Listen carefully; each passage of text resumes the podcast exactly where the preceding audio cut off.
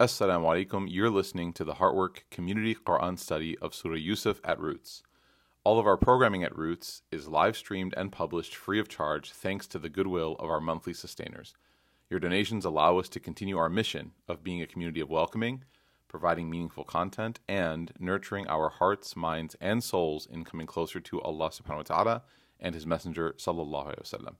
You can help us reach our Ramadan campaign goal of 250 new sustainers by signing up today, or if you are already a sustainer, you can increase your amount and also encourage your family and friends to support the work we do by signing up at rootsdfw.org/sustain. As always, may Allah subhanahu wa ta'ala bless you and reward you. Jazakumullah khairan. Wassalamu alaikum wa rahmatullah. Assalamu alaikum. Bismillah walhamdulillah wa salatu wassalamu ala rasulillahi wa ala alihi wa ashabihi. Welcome home everybody. It's good to see alhamdulillah everyone back here uh, as we continue our study uh, in Surah Yusuf, uh, inshallah. Um, first things first is uh, I wanted to I wanted to get everyone to, to reflect a little bit about the themes of the surah that we're having or that we're, we're going through. Um, one of the themes that you're going to see in this surah, and one of the themes that might be like frustrating as a uh, as a lived experience, is the theme of when you do something right, but it all goes wrong. Right? So you do something right, but nevertheless, it, meaning life, all goes wrong. So I wanted you, inshallah, in a, in a, in a moment of uh, openness for the next three minutes, I want you to turn to your neighbor and I want you to tell them about a moment where you did something right, but nevertheless, it still went wrong. Okay? Don't be too open, right? You don't know them that well. But I want you to share a moment where you did the right thing, but it all went wrong. All right? Three minutes, inshallah. You did the right thing, but you still had consequences. Like you were deciding between something like to do the right thing, tell the truth. And you thought, okay, if I tell the truth, I won't get in trouble. I'm going to be honest about it. But you still got in trouble. Yeah, yeah. Okay. All right, let's bring it back in. A moment where you did the right thing, but it still went all wrong. Who can share? Who can share? Yeah, Humayun. What what was your your moment? Tried to get married in five months. Do the right thing. It took three years, but it was worth it, right? I remember you first told me about that back at the old root space. You're like, I'm trying to get married. Make dua for me, mashallah. And now here you are, married man, happily married, alhamdulillah. Yeah, sometimes look, you're trying to do the right thing. You're like, oh Allah, I'm trying to get married, do the right thing, keep it halal. And you're like, would like this to happen, you know, two to four business days, you know. And then it takes forever. Right? Why, why does this happen sometimes? We'll talk about it. Anyone else? Yeah. Hard, yeah. Never mind? Okay. He's like, I rethink everything now in this moment. That was probably the right decision. And now I'm going to make fun of you. No, I'm joking. Anyone else? Don't think too deep about it. It's not that deep. I'll share with you mine, okay? So on, on Saturday, I was traveling. I flew back from a conference in Michigan, and I was really tempted to order some takeout, um, you know, just my, treat myself, as they say. And, uh, but my wife had already, you know, cooked some food, and then also there were some leftovers. So I was like, all right, you know, I'm going to be responsible. Why spend more money? Let me just go home and eat whatever is there and I ate the food, alhamdulillah, and then I went ahead and ate some of the leftovers, and I woke up yesterday with food poisoning. So it wasn't my wife's food, it was the restaurant leftovers that we had. But again, you're like, I'm going to save myself some money, I'm going to be responsible. And yesterday I was like, I'm never eating leftovers again, right? I'm going to go ahead and order myself takeout every time. No, you make the right decision, you still get punished, okay? Anyone else? Anyone? No one? Maybe it'll hit harder as we go through. We had someone who raised their hand. Yeah, you had you were raising your hand? No? Yeah. Yes, yeah. You try to do something nice for somebody, and then they're like, oh, you could have done this better or differently, or I didn't need that, right? Or why'd you clean the car? It's going to rain tomorrow. Why'd you get it washed? All right, there's all these all these moments, okay? So this is again an experience that Yusuf alayhi salam, he himself experiences multiple times, over and over again. To the point where in the story, what I what I said earlier, and I want to reiterate, is that it becomes frustrating because as the reader of the story, you're you're cheering for Yusuf salam, you're rooting for him. And as a believer, as a Muslim, who's been given the, the, you know, the obligation of making the right choice in tough situations, right? There's a fork in the road. You always want to make the right decision. You always want to make the right decision, but sometimes we have less than sincere intentions in making the right decision. And I'll explain a little bit what that means. Our intention for making the right decision should always be because it is what Allah subhanahu wa ta'ala has ordained as the right decision. The intention for the right decision should never be because it's expedient or easy or that it somehow is going to make our life better because that may not be the case. Right? That may not be the case. Sometimes you might do something because it's the right thing to do, Islamically, ethically, spiritually. And in fact, had you not done that thing, you would have been, in a dunya sense, better off right? There are people who uh, uh, uh, will lie on their resumes or they'll lie during their interviews or they'll, you know, cheat during school or whatever, and they might be getting better grades or they might be getting better positions.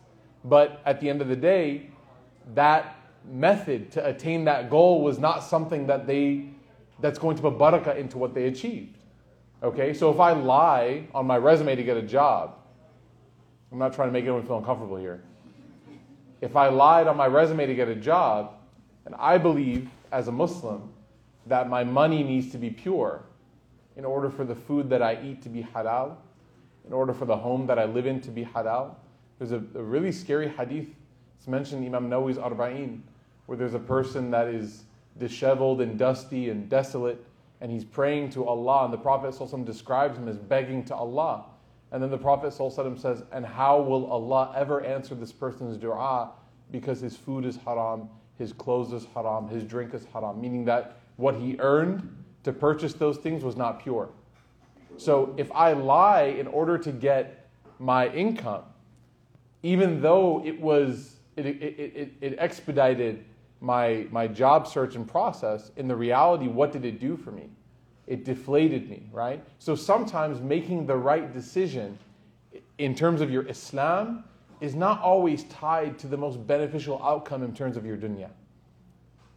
And Allah will, Allah will allow that to exist in your life over and over again just to see if you're sincere, right? Just to see if you're sincere.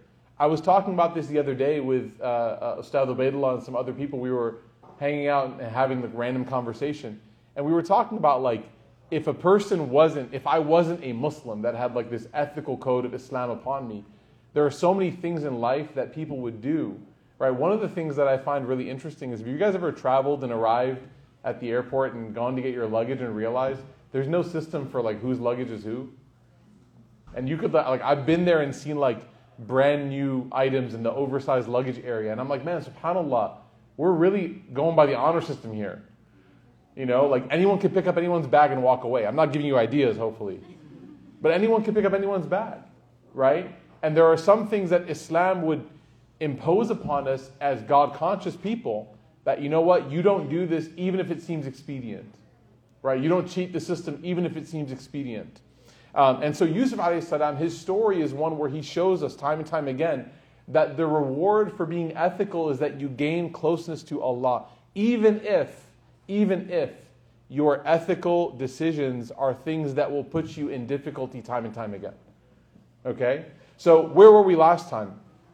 We finished off at this point where Yusuf salam was being uh, uh, basically, yes, assaulted by the, the, the, the wife of the minister, the Aziz.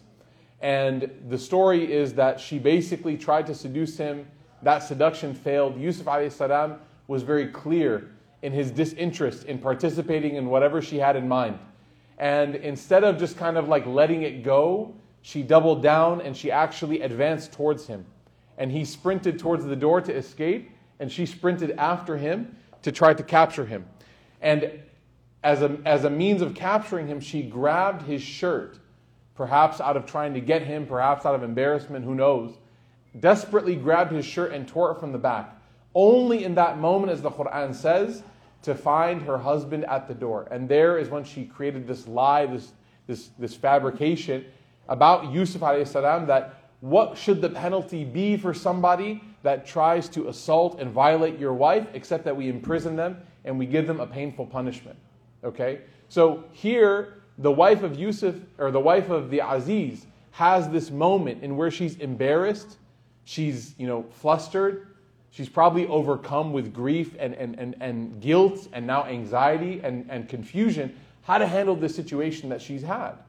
And Yusuf salam in this moment is put in a really difficult situation. Now, there are some moments in life where your response to an accusation is not necessary. If somebody accuses you of something and it's like not really important, it's not really critical, then you don't have to respond to every single accusation. But there are some moments in life where, in fact, your response to an accusation is in fact critical. And one of the lessons we learned from this story and this ayah in particular, where Yusuf responds, and he says, No, it was her that tried to seduce me. I was not trying to do anything. She was the one that was trying to seduce me. The lesson that the Mufassirin they say is that when it comes to the dignity of your faith or your honor, you should always be very upfront and forthcoming about protecting your dignity. A person should never ever allow their dignity or their, their honor, their faith, to be sacrificed for the sake of nothing. The Prophet ﷺ one time was speaking to his wife outside of the masjid. It was dark outside, and no one could tell who he was talking to. A couple of companions walked by him, and he called them back and he clarified. He said, I want you to know that this is my wife. I'm not talking to some random lady in the middle of the night. And they said, No, Ya Rasulullah, of course, we, we, we would never think twice about who you were talking to. And he said, I know, but I want you to I want to clarify because shaitan he runs through us like human beings, just like our blood does. Shaitan's whispering is very strong. So there is this sometimes, uh, uh, um, there is this sometimes inherent, intrinsic sort of like, I don't need to defend myself. Let people believe what they want to believe, right? And it's almost sometimes like a foolish pride. I don't have to, I don't have to defend myself. Well, sometimes, and the Prophet ﷺ taught us this, when it comes to your reputation, when it comes to your, the integrity of your, your morality and your faith, there is actually some value to you putting out a statement or setting things straight and at least letting somebody know. Now, do you have to continue to repeat it day in and day out? Maybe not. But you at least have to make it clear that if somebody makes an allegation or an indictment about you that maligns your character and maligns your reputation, then there is value to you defending that. But if somebody says something about you or with regards to you that is very petty, that has nothing to do with anything, then it's your choice at that point. And in fact, it may be wiser for you to step off of it and not really entertain it. So Yusuf salam here, he in fact responds and he says, It was her. It was in fact her that was trying to, to, to seduce me. Okay? Um, and then we, we introduce now the witness, who was her family member, maybe her cousin or someone in her, in her household, who presented this, uh, uh, this solution to the problem. He was like a legal mind. He said, Well, if the shirt is ripped from the front, then who's guilty? If the shirt was ripped from the front, then who's guilty? Yusuf. Why? Because that would show that he was the one aggressing her. If the shirt was ripped from the back, then who's guilty? She is, because that would show that she was in fact chasing him. Okay, so he, he makes that legal argument. Then the husband looks and he saw that in fact the shirt of Yusuf was torn from the back. And then he makes this proclamation and he says that this is the example of your cunning, of your planning, like your scheming. And this is also, by the way, subhanAllah, like a very, very real and sad example. Is that when someone has a desire, when someone has like a temptation like this, and they want to accomplish it or achieve it, they will go to like shocking means to justify their desires. We will go to shocking means to justify the desires that we have. And that's why Islam, the Sharia, has to exist. Because if you and I were left up to decide about what was okay and what wasn't okay, then we would actually always find loopholes, right? You guys understand? We would always find the way to get what we wanted because desires don't stop. Desires don't rationally stop at any point. They want to get fulfilled. Right? If a person's hungry and they want to eat, they will eat whatever they can find, even if it's Taco Bell. No offense, right? They'll eat whatever they can, even if it's butter chicken that's left over that's going to wreck them the next day, right? Like me. They, that love affair with butter chicken is hard, right? It's difficult because desires are impossible to stop. Okay? So that's why the Prophet, ﷺ, Allah and His Messenger come in and tell us that, you know what? You shouldn't be alone. A man and a woman should not be alone together. And you could say, well, you know what? I know myself. I know myself. You know who else knows you? Shaitan knows you pretty well.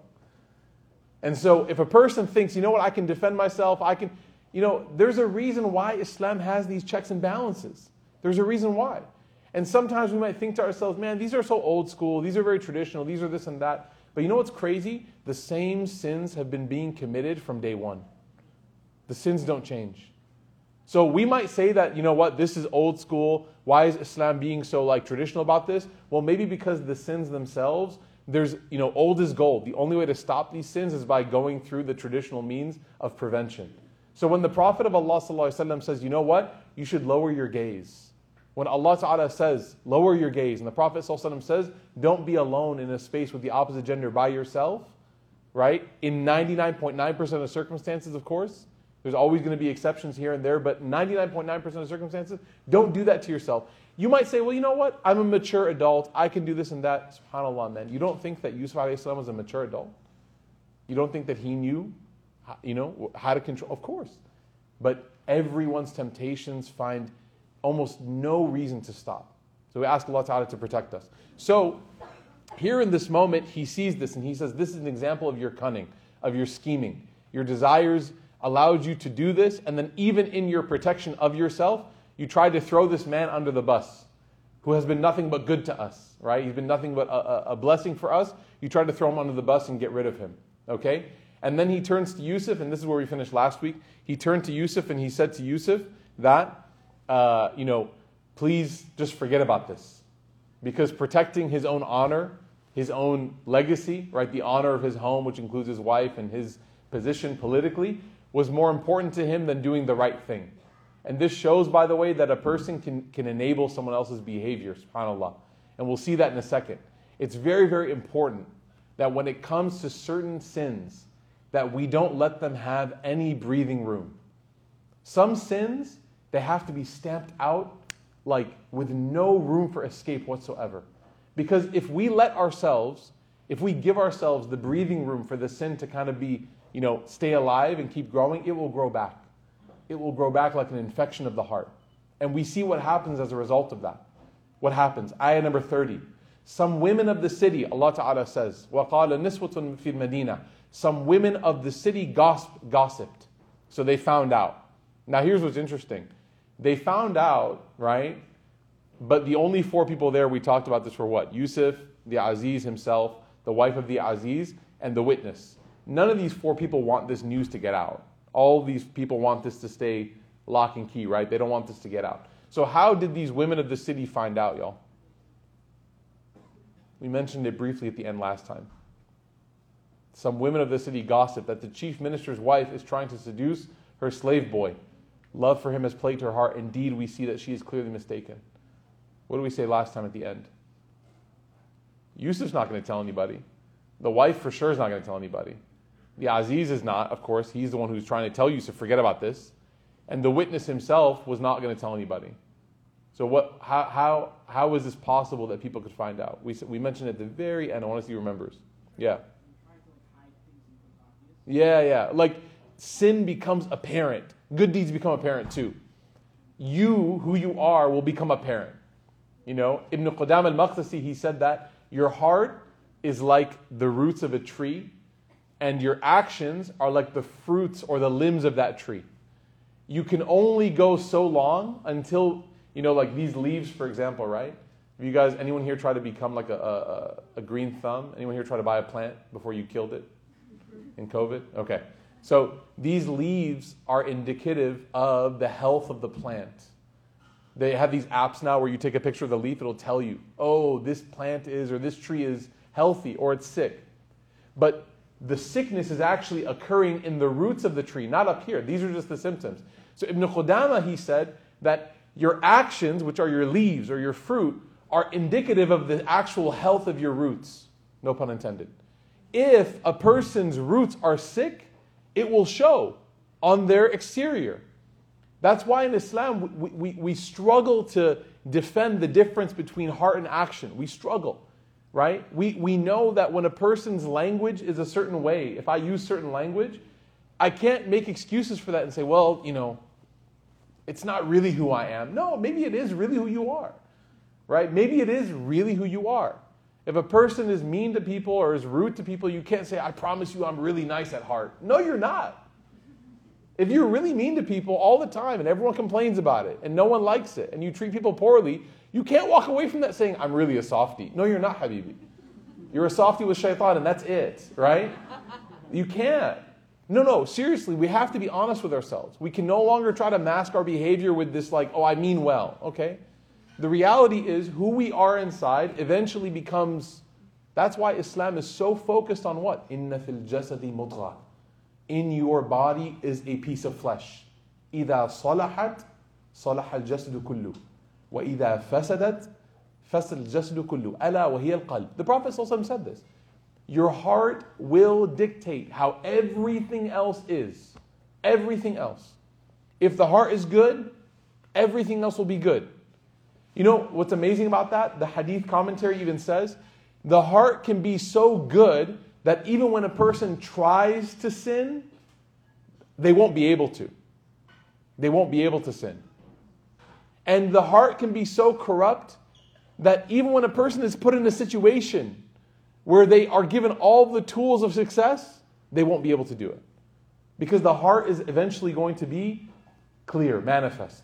Okay? So the people in the city, the women of the city, why did they become aware of this, this seduction plan that she had? Was because, man, she couldn't hide her flirting with Yusuf. It was apparent to everybody. The way she spoke about him, the way she looked at him, the way she this and this, over the course of the time that he had spent with their family, it became apparent. Don't think that you can hide it. I, you know, I taught high school English for two years because I'm originally I got my degree in, in English education. And I remember, man, subhanAllah, being a teacher, how slick students think they are, man. You know, they got their phone under the desk and they're like, right? And I'm like, no one stares at their at their thighs all day, man. Like, what are you doing? You know, your desk is up here and they're like this. People think that they're so good at hiding. I can tell you so many stories about people that are like, Ustad, I have big news. I'm like, you're engaged? They're like, how'd you know? I'm like, I've only seen you with this guy for six months think I'm, what do you think? Like, you know? No, of course, man. SubhanAllah. And not, not in a bad way. May Allah Ta'ala bless everyone with happy, healthy, righteous marriages, inshallah. Ameen. Say Ameen. Don't be a hater. Say Ameen, okay? But it is what it is, right? It is what it is, okay? So the reality is that our actions, they accumulate and they eventually become our portfolio spiritually, who we are. And so her actions were very clear. Now, this is the point that we take away from that. If you want people to think a certain way about you, don't worry about trying to convince them with your words. Show them who you are. Show them who you are. If you want people to think that you're patient and loving and compassionate, be that person. You don't have to tell people that. If you want people to think that you're generous, don't tell them you're generous, show them your generosity. And the other way, if you want people, if you don't want people, if you want to change your perception, you don't want people to think that you're self centered, this and this and this, then change those things about you, right? I was having a conversation with somebody once, and he, he was telling me that people think that I'm really like narcissistic. I'm really selfish. And I said, Well, what, what, what do you mean? He goes, Well, one thing is like I always interrupt people. And I said, Why do you think? And he goes, I don't. And I was like, You realize you just interrupted me as I was trying to like dig deeper, right? And then he was like, you know, well, I always have something to say. And I, was, I said, okay, Habibi, but if you want people to think that you care about what they're saying, you can't cut them off mid sentence, right? Actions speak louder than words. One of, one of my teacher's teachers said that when it, with regards to raising children, and this is very important, he said, with regards to raising children, your children's eyes will teach them much more than your words ever will. What your children see will teach them much more than your words ever will. Meaning, as a parent, and I know for a lot of you guys are like, oh, I'm not a parent yet. Doesn't know. Your success in parenting begins far before you have kids, far before you get married. A guy went to Imam Shafi'i one time and was like, Yeah, Imam, I had my son yesterday. Give me advice on how to be a good father. He goes, You're too late. You're too late. He goes, How are you going to change? How are you going to change now? You can't change, right? So if you want to be a good parent, it starts by being a good person. If you want to be a good husband, a good wife, start by being a good person. Don't think that you're magically going to get married and all of a sudden now you're going to become this perfect spouse, perfect parent. That's not how it works, right? So part of this is understanding, okay, I have to live the values that I, that I say that I want to have, right? And this is the example that Allah Ta'ala is giving us in this story that people will know. People can smell it a mile away, right? They can see it a mile away. Okay? So what did they see? That she was trying to seduce her slave boy. Love for him has plagued her heart, that she was overwhelmed. And this is also something, subhanAllah, that is uh, sort of a beautiful lesson in the Quran is that love is something that it's, it's, you know, it's one of those things that cannot be necessarily solved for all the time. There's a, a story of Mughith and Barira, these two companions of the Prophet. So basically, the, the, the short story is that Mughith and Barira were married. Barira did not want to be married to Mughith anymore, so she, uh, she was able to dissolve the marriage, and she did. Right? She ended the marriage. Mughith was still in love with her. Okay, so Barira did not want to be married to Mughith anymore. Mughith went to the Prophet and he said, Ya Rasulullah, can you please like, can you hook it up? Can you help a brother out, please? And the Prophet he went and he said, okay, I'll, I'll talk to her. You know, he's like, I, am not gonna, I, I, can't force her to marry you, right? But I'll, I'll speak to her. So he went to Barira and he spoke to her and he tried to, you know, Mughith really loves you and, you know, would you ever consider thinking about him? And she said, Ya Rasulullah, is this a command from you or is this just advice or like conversation? You see how much respect they had for the Prophet? Like, if you're commanding me, I'll do it. But is this just like casual convo? And he said, Yeah, yeah, this is not revelation. This is just casual conversation, you know? No, but th- I mean, think about it. You had to ask. At the time where wahi's being sent, you had to be like, Is this, is this from Allah? Like, am I going to see an ayah about this? Or do I, is this just from you? And he goes, No, it's just from you to me. Right? It's just from you to me. And she said, Ya Rasulullah, I have to be honest with you. I, I don't want to be married to him. And he said, Khalas, okay. So he went back and he told Mughith that, you know, I'm sorry, man, it's not going to work out. She's not interested.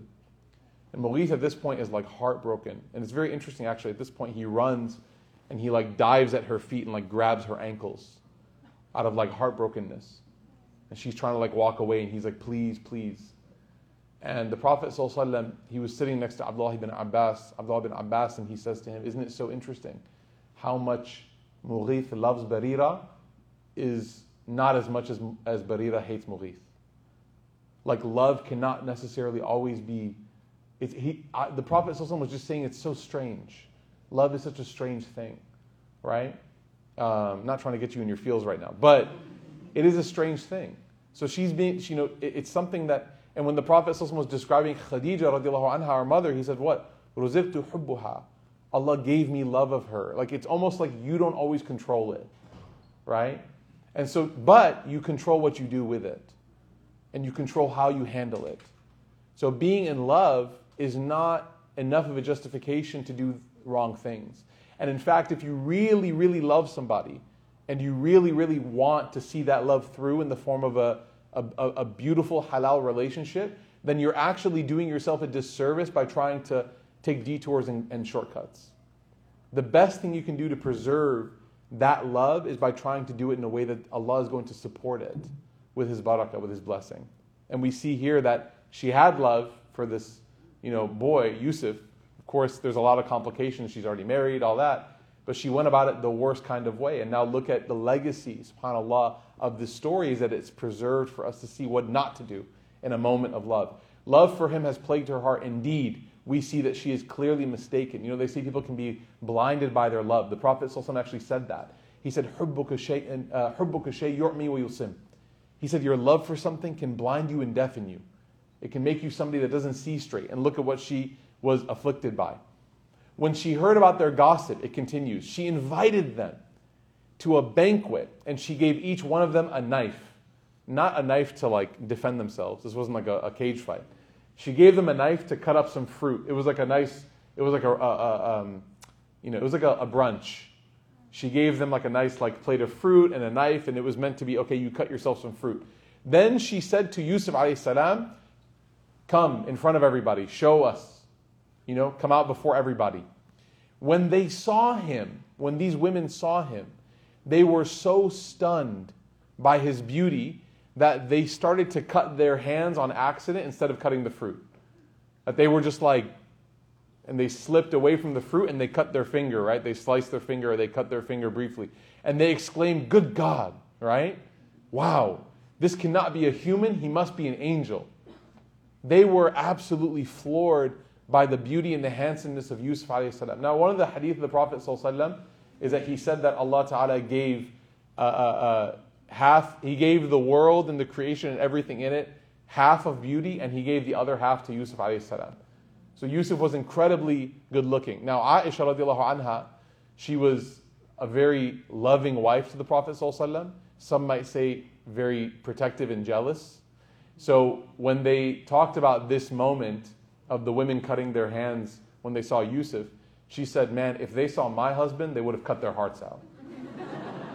so she was like, You know what I mean? And she always had that, radiallahu anha, she always had that, that ghira for her husband. Like she was so defensive and, and loving of her husband that she was like, Man, yeah, Yusuf was, of course, good looking, but not like my husband, right? Muhammad. So, I mean, again, this is probably something that's not really important for us to discuss. But the point being is that, you know, this is how they were, subhanAllah. They were human, they were amazing. So, this moment is happening. Now, here's the interesting thing. Okay, the interesting thing is number one, the wife of the Aziz doesn't learn her lesson. Right? She doesn't learn her lesson. Why do you think she didn't learn her lesson? What could have happened that would have, in fact, stopped this event from occurring? Hmm? Huh? Yeah, the Aziz could have like done something, right? Instead of the Aziz trying to cover it up, and this is the problem. Instead of the Aziz trying to be like, okay, okay, relax. Hey, you go and repent. You just ignore this ever happened. And let's just move on. Well, you know what happens when things aren't handled properly? They come back. When things aren't handled properly, they come back. And this is from childhood to adolescence, teen years, young adulthood, even to Sins don't stop themselves, man. I'm telling you. If somebody lies when they're younger and is not taught the value of truthfulness, they will lie when they're older and they will lie in any way they can get away with anything. There are people that are in their 50s and 60s. They come to me or they come to Mufti Kamani or Sheikh Abdul or Sheikh Mikhail and they sit at our desks and they say, I was in business with my brother, my cousin, my best friend, you name it. And this person lied to me for 20 years about the finances, and I just now found out. It's, the person didn't start lying in their 40s, man. A person starts lying when they're younger. It starts lying with Iman, did you brush your teeth? Yes, Baba. Right? That's where it starts. Really. My daughter's four. Did you brush your teeth, Mama? Yes. Really? Let's go check your toothbrush. No, no, no. Hold on. Give me five. I'll be right back, right? You have to teach them the value of honesty from a young age.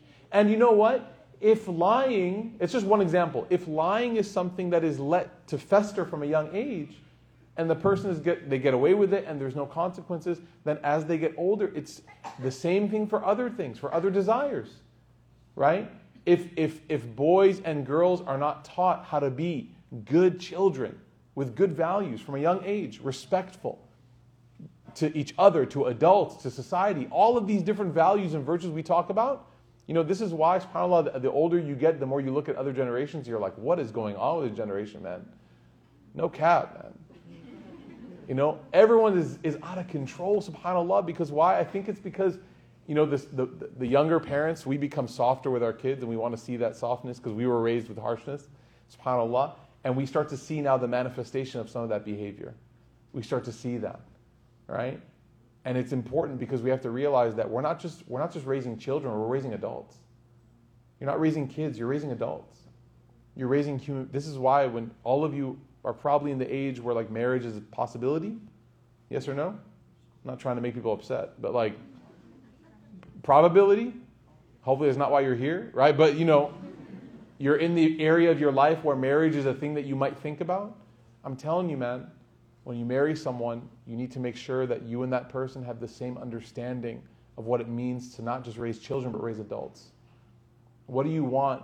What do I want Musa to look like? Not when he's six, but when he's 26. How do I want him to speak to people? How do I want him to think of women? Do I want him to think of women in a certain way? You know, a lot of us are seeing problematic things being said about men and women both. Do we want our kids to be raised to think that that's normal, that that's okay? Well, it starts with people like us, how we act right now, okay? Because sins don't stop. Vice doesn't stop itself, it has to be stopped by virtue. So, this is uh, uh, the moment where her now, she's getting her, uh, uh, uh all of her sins and her desires are being validated. This is exactly what she wanted, right? Instead of changing her ways, now it's the shaitanic route. Why didn't you bow? Ana khairun min. Instead of him understanding the question, Shaitan, why didn't you bow? You made a mistake. I commanded you to bow, you didn't bow. Instead, Shaitan's like, let me defend myself. So now instead of her being like, hey, you tried to assault this innocent young man in our home. Are you serious? Now she's like, well, how can I defend myself? Let me show everyone how attractive he is. Maybe then they'll understand. So when she heard their gossip, she invited them. They did all this. She called him out, and they're like, he is beautiful. He is gorgeous. So what does she say? She said, Yup. This is the exact same one who you criticize me for. Now you see why? Now you see why? And this is one of shaitan's greatest tactics is winning the popular vote. You see, sin will also sometimes, most times, be very popular. And one of the things that shaitan will do to make the person less interested in doing the right thing is he'll make them feel alone. He'll make them feel isolated. You're the only person who's going to pray. You're the only one who doesn't talk like that. You're the only one who doesn't use bad language. You're the only one who doesn't date. You're the only one who's not going there. You're the only one who's not doing this. Shaitan will use that to whisper, to make you feel alone. SubhanAllah. And this is why community is so important. So important because you surround yourself with people, and slowly but surely, you start to make bonds and connections with people that are all trying, failing, right? We stumble, but we're trying to do things right, and we all look at each other and we say, You've been through that too? That's why one of the narrations of Handala is so beautiful to me. Handala, one of the companions of the Prophet, he declared himself a hypocrite. He said, Handala is a hypocrite. And a hypocrite means what? I'm not really a true Muslim, I'm a fake Muslim. It's a big, it's a serious accusation. And he sees Abu Bakr as Siddiq, and Abu Bakr says, What's going on? What's wrong? You look upset. And he goes, I'm a hypocrite. Abu Bakr says, What do you mean? He goes, When I'm with the Prophet, Wasallam, my iman is sky high. And when I leave his gatherings, I start to think about business and money and my family. I lose my, my, my, my, all of my thoughts go away from Islam and they go towards dunya again. And he goes, This is, I'm a hypocrite. You know Abu Bakr says? Abu Bakr says to him, This happens to you too? I thought I was alone. I thought it was just me. Right? Now, Abu Bakr is, of course, he's not thinking about dunya the same way we are. Abu Bakr is trying to figure out like how much sadaqah he can give. You know, he's like, how much money can I pull out to donate to this person? But the point being is that in that moment of weakness, what did Abu Bakr say to Handala? He said, You too? This is why it's so important for believers to be together and to spend time with each other and not to justify the sin, but to know and to let the person know that I'm struggling, I have struggled or I am struggling with this as well. We all struggle with these moments. How many of us struggle to wake up for Fajr? Raise your hand. Thank you. Look around the room, right? You have that one friend that's on his like entrepreneurship grind, starting LLCs every morning, and he's praying Fajr every morning, right? Hasn't even come in yet. He's praying Fajr. And some people try to make you feel like, oh, it's the easiest thing. No, it's not. You know, there's no one that misses more Fajr in their life. There's two categories. 1A is a teenager, because teenagers don't pray yet. 1B is a person that just had a child. Whenever I meet new parents, they always come and they say, Man, I haven't prayed Fajr on time in like two weeks, six weeks, three months, because I'm up all night and I try, and then I just fall asleep as soon as the baby falls. Like, I can't. And they feel just like guilt just falls upon them. And subhanAllah, we have these gatherings here at Roots where we try to bring new parents in together, and we'll ask this question like, how many of you guys are struggling with Fajr? And everyone raises two hands. And everyone looks around, and you see the relief falling on people's faces. So there's a fine line. We don't justify the sin. We don't say, yeah, yeah, it's good to sleep through Fajr, isn't it, right? There's nothing like sleep at sunrise. Like we don't say that, but we say, yeah, you know what? I'm also struggling with this. In counseling, there's a term for this called universality. That to know that you're not alone. It's very important, man. It's very, very important. But she's using it the wrong way. She's using it the wrong way. Okay? Because misery loves company. But in Islam, we spend time around people that don't want to be miserable anymore right? We love company, but we don't want to be miserable anymore. So she says, This is it. I tried to seduce him, but he refused. Right? Can you blame me? That's basically what she's trying to say. And if he does not do what I order him to do, then he's going to get prison. He's going to be imprisoned. This is like the ultimate threat. Now, I don't, I think in order for us to appreciate what this means, we have to understand what prison is. Prison is not Prison at, at all is, is horrible. But prison in the time of, of pre modern ancient Egypt is like essentially a death sentence. You're going to be locked up and you're going to rot until you're dead. You guys ever seen in like movies and like video games? They got prison, the person's shackled, it's just like a skeleton with a chain around its wrist. Like that was prison. There was no like, oh, you'd be in prison for a few years or a few, whatever. No, no. It was like, she's basically saying like he's going to die alone, miserable, you know, screaming for help in the dungeons of Egypt. Okay? So this is the threat. And this is what she's threatening him with. Now, many of us in life maybe have not been given the test of seduction or prison, but we've been given the test of like lie or no job. Take off the hijab or no marriage. Right? Which is, by the way, one of the most like can I just can I be real for a second? Brothers, if anyone in this room says, I would marry you if you took off your hijab, please leave right now. That statement, that statement, that statement is so poisonous. And I'm not, if you don't wear hijab yet, then I'm not, this isn't a shot at anybody. But for sisters that are trying to wear the hijab and cover, to be told in a vulnerable moment of a proposal for marriage that if you take it off, I'll marry you, or I would only marry you if you didn't wear it, that is, that is shaitanic. That is satanic. You should not say it. If you have a friend that feels that way, tell them just to keep their mouth shut. And not to make sisters rethink their commitment to Allah by wearing the headscarf. I, have heard it so often. I'm sorry, I love you guys. You know that, right? I love everybody. But, but this statement I've heard it makes my blood boil. Because how? How could you tell someone that, yeah, everything else checks out, I would love to marry you, but just take that off? Bro, she will at home. like,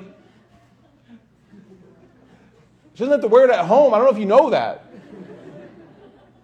You know what I mean? Let, let's get it together, man. Could you meet the Prophet on the day of judgment and say, I wanted to marry her, but I just want. How would you meet Allah? How can you meet Allah? If you feel that in your heart, just like stifle it, man. Put it out. That's not a, a statement or a thought that we should have.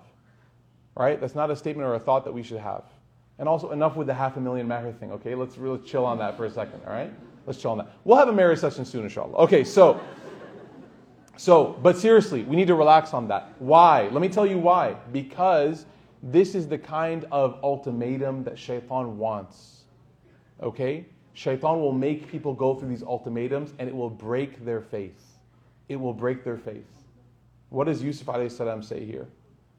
He says, قال ربي السجن أحب إلي مما يدعونني. Allah says, Oh Allah, I would rather be in jail. It is more beloved to me to be in prison, oh Allah, than to do anything else that they are calling me to. Now, the prison if I were to ask you, what is more beloved to a human being, being imprisoned or being intimate with somebody? Of course, physically you're thinking prisons, what? That's not even a question. But when you inject faith into the question, it's the same thing as fasting. What's more beloved to a person during Ramadan, eating or fasting? Fasting.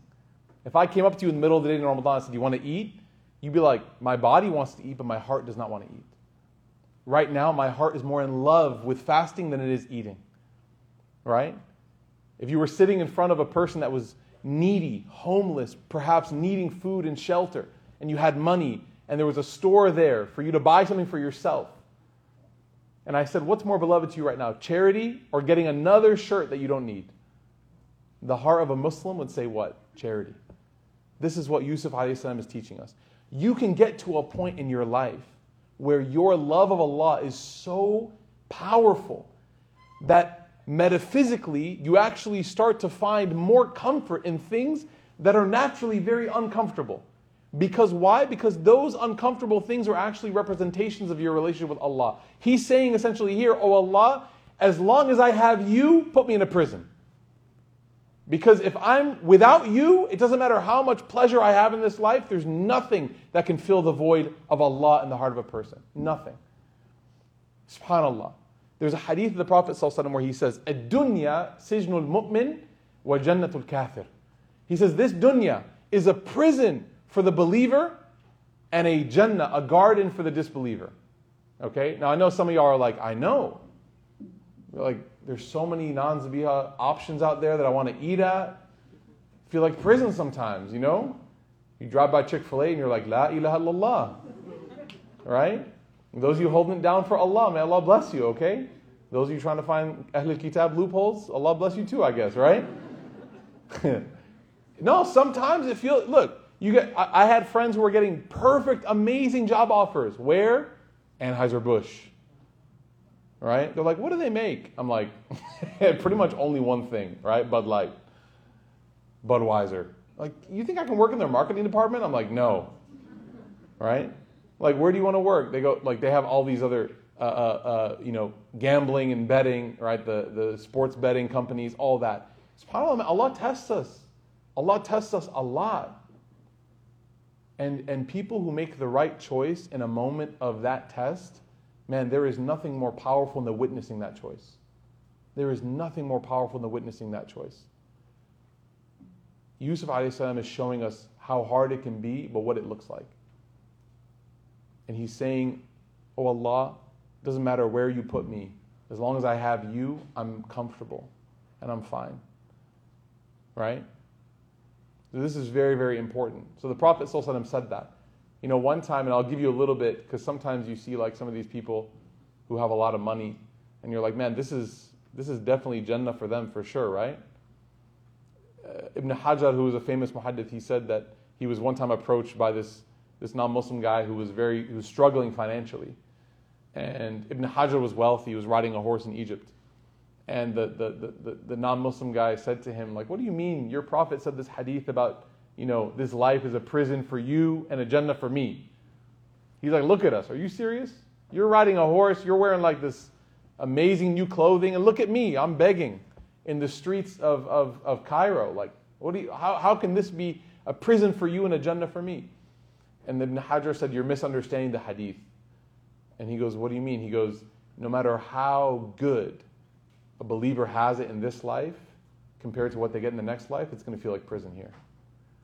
And no matter how bad a person has in this life, if they don't believe in Allah, it's going to be amazing for them here compared to what's waiting for them on the next side. So, a believer, part of this power, this ability to say that statement, because I know many of us read this and we're inspired, but we're like, no, that's not me part of that is you have to think how much do I really believe in the akhirah? How much do I really believe in this, this afterlife? Because there are some moments in life, some decisions in life, I'm telling you guys, the only reason you make the right choice is because of the akhirah. There's no dunya in that decision at all. In fact, you'll be walking away from dunya in that decision. You'll be walking away from it. The only reason why you're going to make the right call there is because Allah has promised you. جنات تجري من تحتها الأنهار خالدين فيها أبدا. Gardens under which rivers flow. You're going to live there forever. وَلَدَيْنَا مَزِيد Allah says that and with me is more than whatever you could imagine. And there will become a time where you're looking at an offer sheet. I remember, man, subhanAllah, I remember growing up thinking it was so easy to make decisions for the sake of Allah before you actually had to. I remember being a teenager, be like, how dare could people do that? How could they accept jobs here? How could they accept jobs there? And then you get older and you start to realize, man, subhanAllah, people are really tested by this desire. Really tested. You know, because of my Instagram thing, I have this blue check next to my name, which is like big fitna. I get these messages from companies for endorsements. Some of them are pretty funny, like I got Twinkies. I don't know what they're trying to say. I got Twinkies. I got some other ones. But I got some from companies that were like really problematic. And they're offering like good amount of money. And I remember being like, subhanAllah, man, like of course I'm not gonna do it. But I was thinking to myself, like, how shaitan uses every which way to tempt you to go away from Allah. And if I weren't someone who believed that Jannah exists and hellfire exists, how tempted I would be just to jump right in headfirst to those offers. Right? Don't be shy to know that there are some decisions in your life that are the I want to go to heaven and I don't want to go to hell decisions. There's no shame in that game. You're not a weak person for thinking that. That's one of the strongest moments that a person can have. And that's what made Yusuf able to say that incredible statement. Okay? Now, when you make that statement, it's not easy at the point of, but as soon as you finish uttering those words from your lips and your heart, فَاسْتَجَابَ لَهُ رَبُّهُ Allah Ta'ala accepted his prayer. You see, it's like climbing the mountain. Like, you're not going to be able to witness the view from the top until you're done climbing. Making dua sometimes is like climbing a mountain. You got to gather up the courage and the energy and the humility, and you just have to do it. You want the reward of certainty and protection and barakah and all of that, but you have to do the work. You have to do it. So Yusuf alayhi salam, Allah did not give him the reward of his dua until he uttered it. And he had to utter it in a way that was so, it was such a test. How are you going to want prison over this? Imagine the person who's being offered a job and they say, Oh Allah, I would rather have unemployment than do something that puts haram money in my pocket. Oh Allah, I would rather be single than marry this person who's telling me to stop praying or to stop wearing hijab, or to stop doing this or that. Ya Allah would rather live a life of loneliness and confusion than to ever sacrifice my relationship with you. You say that statement, and you're almost biting your tongue with your molars as you're saying it because you're so scared of it coming true. You're like, I don't know if I mean it, but it sounds good. It sounds heroic, right? But subhanAllah, Allah Ta'ala is not stingy, He's not cheap. If a person commits to Him, He responds. فاستجاب له ربه فصرف عنه كيدهن Allah Ta'ala, he, he answered his call, he responded to him. And what did he do? He فصرف عنه كيدهن This is an amazing uh, uh, uh, way to say it. He turned their seduction or their plan away from him.